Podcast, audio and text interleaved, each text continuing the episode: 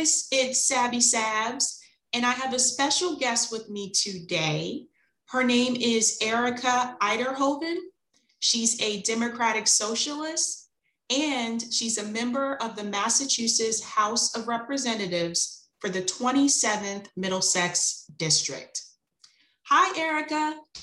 Hi, thank you so much for having me. Thanks so much for coming. So, Erika, before we get started, can you tell everyone a little bit about your background? Yeah, for sure. Um, in terms of just like, you know, what brought me to running for office and being where I am now, that kind of background. Um, yeah, I think so. Um, I kind of had a, I guess, a meandering path to, to politics. It was not something I thought I was going to get into, you know, early on in life. Um, but I had prior to this worked as an antitrust economist. Um, so I did a lot of work um, analyzing data on, you know, when corporations break the rules of the market. Um, and that was a pretty radicalizing experience in itself because the reality is corporations are doing a lot more than breaking rules of the market. And, you know, if we don't change the rules, right, nothing is, is going to change. And so that's really kind of what brought me towards um, politics initially. Um, and I worked on the Bernie Sanders 2016 campaign, um, took a sabbatical as an organizer. And that was really kind of a, a I guess, radicalizing experience for me, both in terms of I think that campaign, you know, broke the spell of neoliberalism, right, for our whole country and what is possible, right, and what is the role of, of government and what it means to have all of our um, needs met. Um, but also, it was radicalizing as an individual for me because it really shifted how I positioned myself in the world. Um, you know, when we won New Hampshire, the New Hampshire primary by the largest margin in over 50 years, right, it became really clear to me that not only um, do we want these things to change, but it's my responsibility to make them happen, right, as an organizer and through organizing in politics. Rather than, I think before that, my orientation was like, you know, I, I was taught to, you know, get a good job. You know, my mom always wanted me to have a white collar job in an office building, try to do your best, right, and like really, um, you know, provide for your family which is not not to say that's not a noble thing to do but um, you know my my perspective on politics and sort of the world we live in and around climate crisis right? How you know having medicare for all um, all of these issues became not just issues that like happened to me but that i have a responsibility to change them. Um, and so i think since then i've um, you know essentially really couldn't go back to to business as usual so i, I got involved in state level advocacy um, and you know co-founded Act on Mass and then you know here i am as i'm a state representative so that's a little bit about just my journey here in uh, in politics yeah, so my husband and I, like, we were really rooting for you. Like when you oh, were running, you. we saw like your debates and yeah. um, followed your campaign. So I get to tell you in person, congrats. Oh, thank you. Um, and then also like as someone who lives in Somerville, so we, mm-hmm. my husband and I actually just recently left Somerville because mm-hmm. like we bought we bought a house, but um, we were very familiar with how Somerville has changed like mm-hmm. over the past couple of years. Yes. Um, one of the things that you had on your platform was public education. Mm-hmm. Um, so you wanted to guarantee universal pre-K. Yes. Can you tell everybody like why is this significant? I mean, I think um, education overall is just this foundational building block of our democracy. Our democracy hinges on it. Um, and interesting enough, Massachusetts is actually the world's home to public education. We were the first place in the world to have, um, you know, there were a lot of problems with it, not to say, right, it was only for white people and only, you know, all these issues, like, of course, right, like that. But like in the 1800s, we were the first to make public education a real thing. Um, and um, to me, you know, universal pre-K as well as debt-free higher ed and, you know, equitably funding our public schools, um, all three of those in terms of ensuring that we are putting where our, you know, our, what I say is like our budgets is where our values are, right? And I believe our values should be where democracy is. And in particular with public education, there has been a ongoing intentional and um, concerted assault against public education over the past decades in terms of trying to disinvest in it um, trying to come up with these commodified versions of how we can do you know public education on the cheap in a way um, as well as right trying to um, turn the field of education, right, as particularly for educators, into something that is a revolving door rather than something that we invest in, and it makes it a, a really clear, you know, um, um, part of our community. And it is, right? It is one of our last strongholds of of the public sector. Uh, I mean, there's others, but this is one of the last, you know, strong, um, big ones. And so I think that that's something that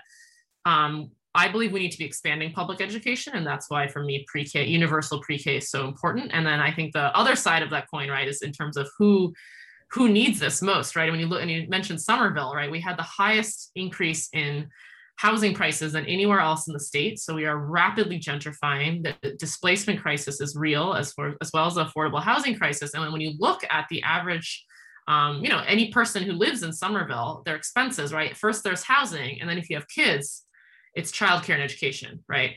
Um, and so that's really something that is driving families out of Somerville is that they just cannot afford that. And you know, cost of of preschool um, is a huge. I mean, it's the fact that we make it something that isn't publicly available, right, makes it a problem of equity and who has who has access to to pre-K and on. I think it's really clear when you look at any other you know country, right? Like you know, especially look at Europe, right? I mean, there is Mm-hmm. Universal pre-K is a given, right? Starts at age three, um, and that's you know we know the, all the you know studies around how beneficial that is, but I think that you know the real thing is around right how do we set up an equitable public education system? And that if we say oh education starts at kindergarten it doesn't right? We, we all know that. It starts much earlier. And so we need to make sure that we're actually funding that and expanding the expanding public education for all and equitable public education so that everyone has the same um, you know access to a high quality education exactly um, I know you've talked about public transportation, mm-hmm. and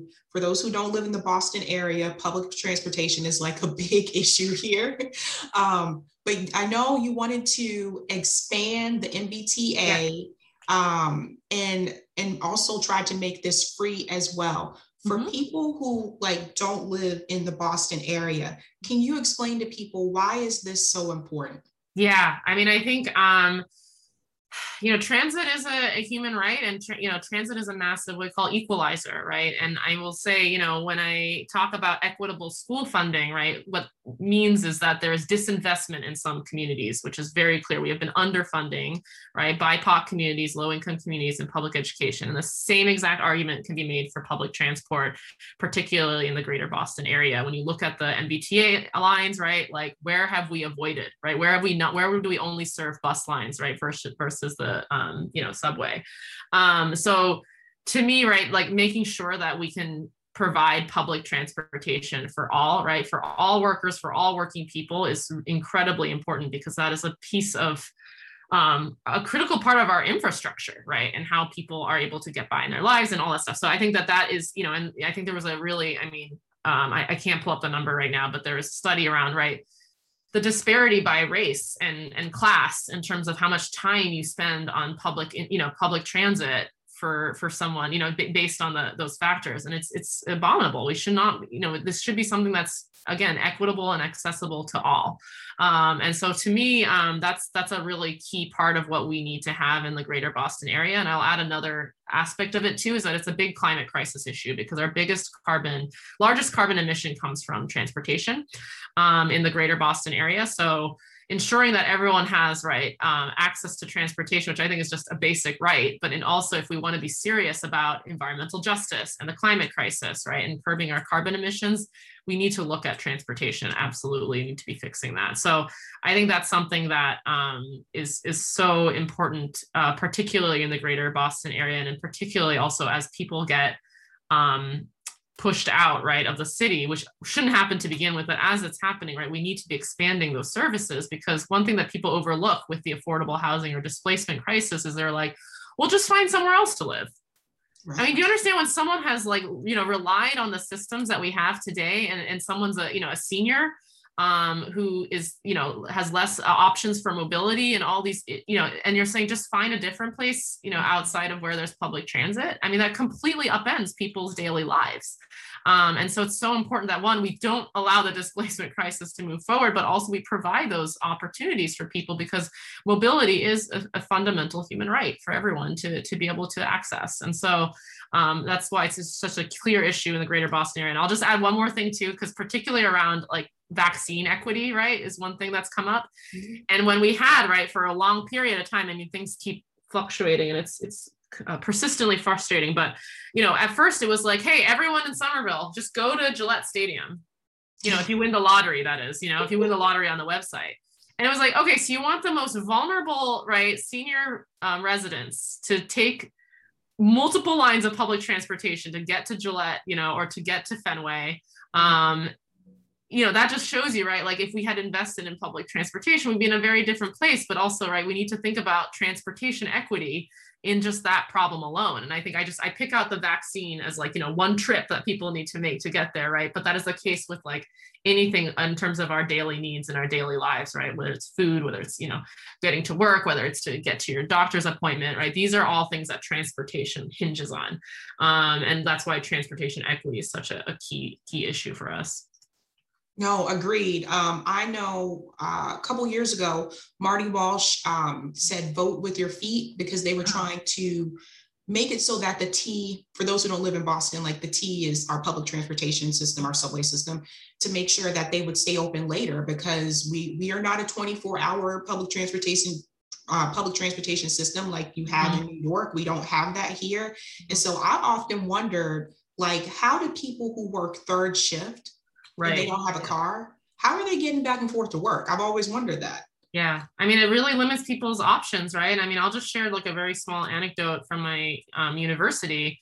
Um, they were charging the food service workers there like the same price for parking as like I, the rest of you know the students and faculty which is by the way like some i mean there's like a monthly pass i don't again i don't know the cost but it was something i mean they charged me like $20 to park there a day right so it's like you know, I mean, that's where like the equity piece becomes so important because then it's like, so you've only given them the option to drive, and then this driving option is incredibly regressive, right? Is that it causes, you know, invokes even more costs on on working people. So it's it's just another piece of um the inequities of the system, right? And then it's like assuming you have a car, right? And then what if your car breaks down, right? And so all these issues, they all kind of um, are, are intertwined with this public transit issue. And I think I think you're totally right. I mean, we need to be ensuring that you know people have access for it when they need it. And so and i've always thought that the like T closing at 12:30 was was quite early. You know i should I like you know i mean i i've also lived in, in parts of the world where like it's open to like 2 or 3 a.m right to your point right on the third shifts. You know it's like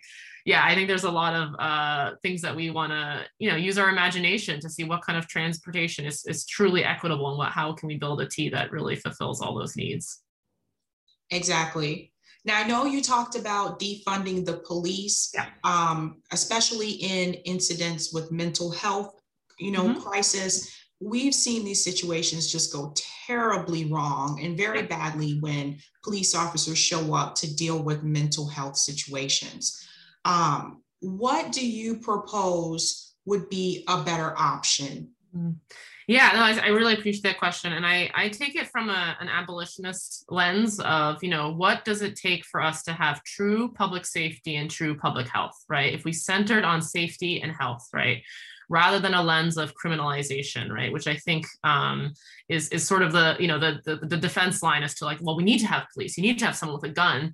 Um, what if your, you know, your, your body's in danger? And the reality is, you know, when we talk about true public safety, um, the question is, are we addressing all these underlying underlying reasons why we had to call public, you know, safety or public, you know, in the first place, right? And that usually who shows up is the police, right?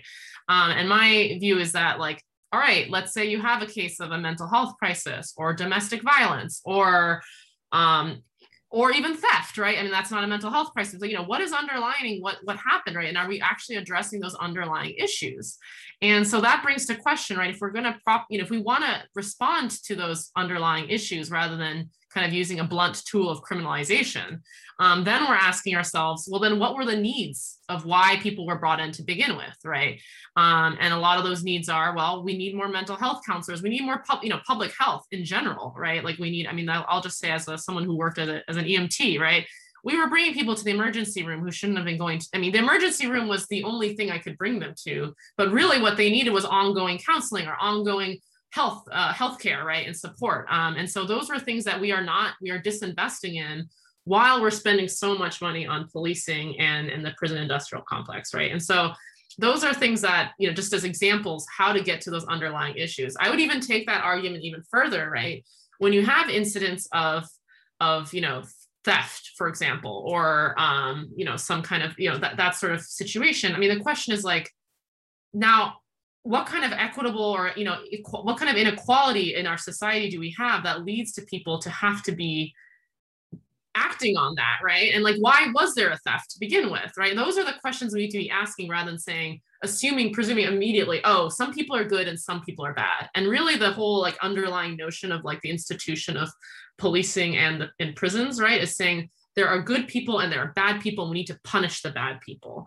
And you know, an abolitionist lens says, look, we have underlying problems, right, that people are facing with. How do we solve those problems? How do we put our resources towards right actual harm reduction, right, actual healing, right, rather than a response that is, I would say, actually perpetuates the problem even further, right? It does not actually provide solutions for any of those kind of three cases that I put forward, right? It doesn't solve the problem of poverty or needing needs met, right? Or making sure like basic needs are met.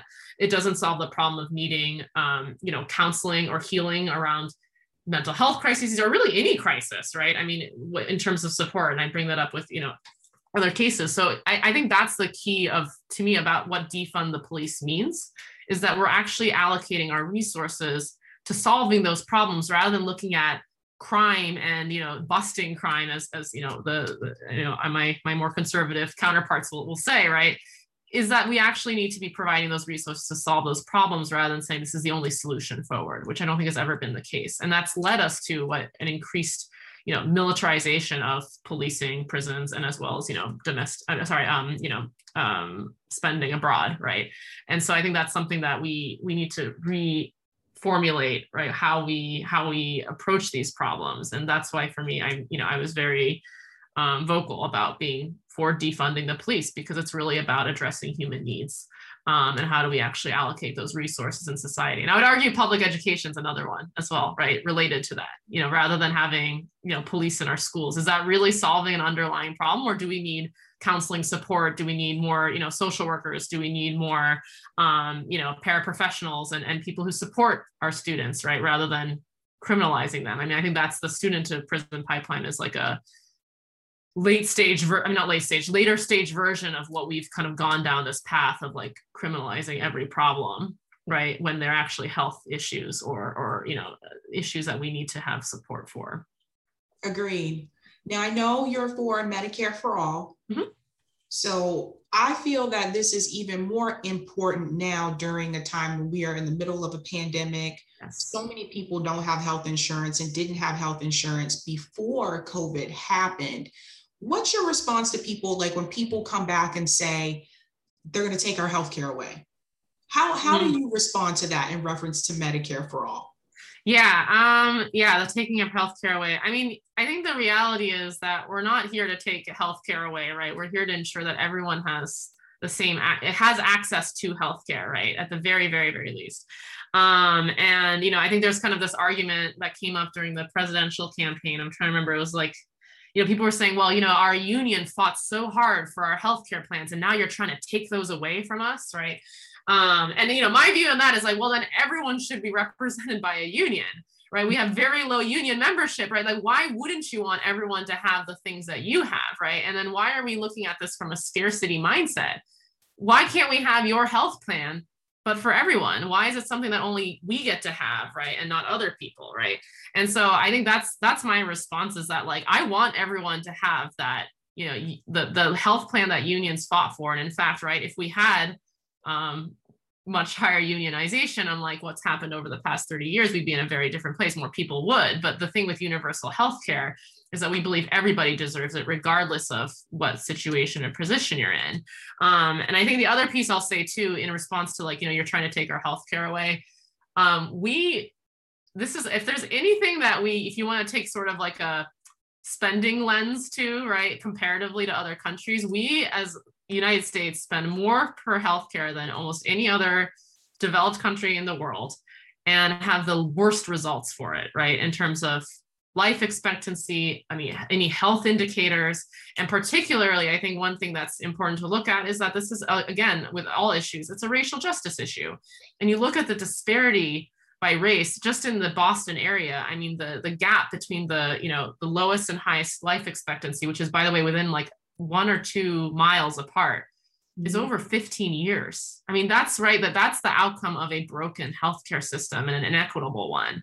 And so, um, you know, I urge that like one, not only is universal healthcare the right thing to do, you know taking insurance companies and the whole kind of for-profit healthcare system out of the equation means we're not going to be actually spending all this money right because it's like why are we spending all of this when you look at every other country that has some form of universal healthcare i mean we can debate on the margins but right every, some form of universal healthcare um, you know what are we doing wrong is the real question. And then you know taking ourselves out of the scarcity mindset imagine if we put that same amount of money that we spend today right, to a system that works, we would have the best healthcare in the world for everyone.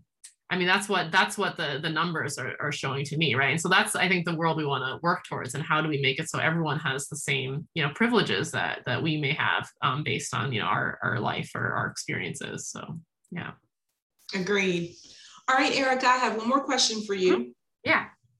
What advice would you give someone who is thinking about running for office? Mm, that's a good question. Um, here's what I'll say um, for running for office, it's a job that anyone can do. It's not a question of can, it's a question of should. Um, and I say that because um, when you ask me, you know, for anyone running for office, overwhelmingly, right, women, BIPOC folks, queer folks get hung up on the can I run. The question is not can you do the job? Anyone can do this job. And in fact, anyone does as things stand today, right? But the question is should. And when you ask the question of should, right, that's something that says, you know, I, I don't believe in waiting for one's turn, right? There's this sort of like culture around that in, in Massachusetts, especially of like, you know, like wait till, you know, a seat opens up and all that. The question is the right is the person who's representing you today the person who should be representing you? And are you the person who could be representing people better? Right. And so I think that to me is like kind of my best advice I can give people because I see over and over again people get caught up on the question of can I represent versus should I represent? Um, and the should I is the much more, um, the deeper question, right?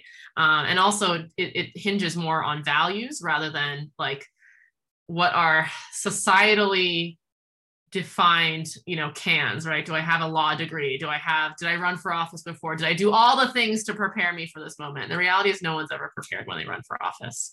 That's the kind of like secret that no one tells. Um, and i think that um, if people ask more questions around should i run for office rather than can i right? We eliminate all those kind of internal right imposter syndrome type stuff that comes up that i know you know again our our paler mailer and staler counterparts never seem to to trip over. Um, and then that you know the should i is the question around what kind of world we believe in and that we all have a responsibility to build the world we want to see.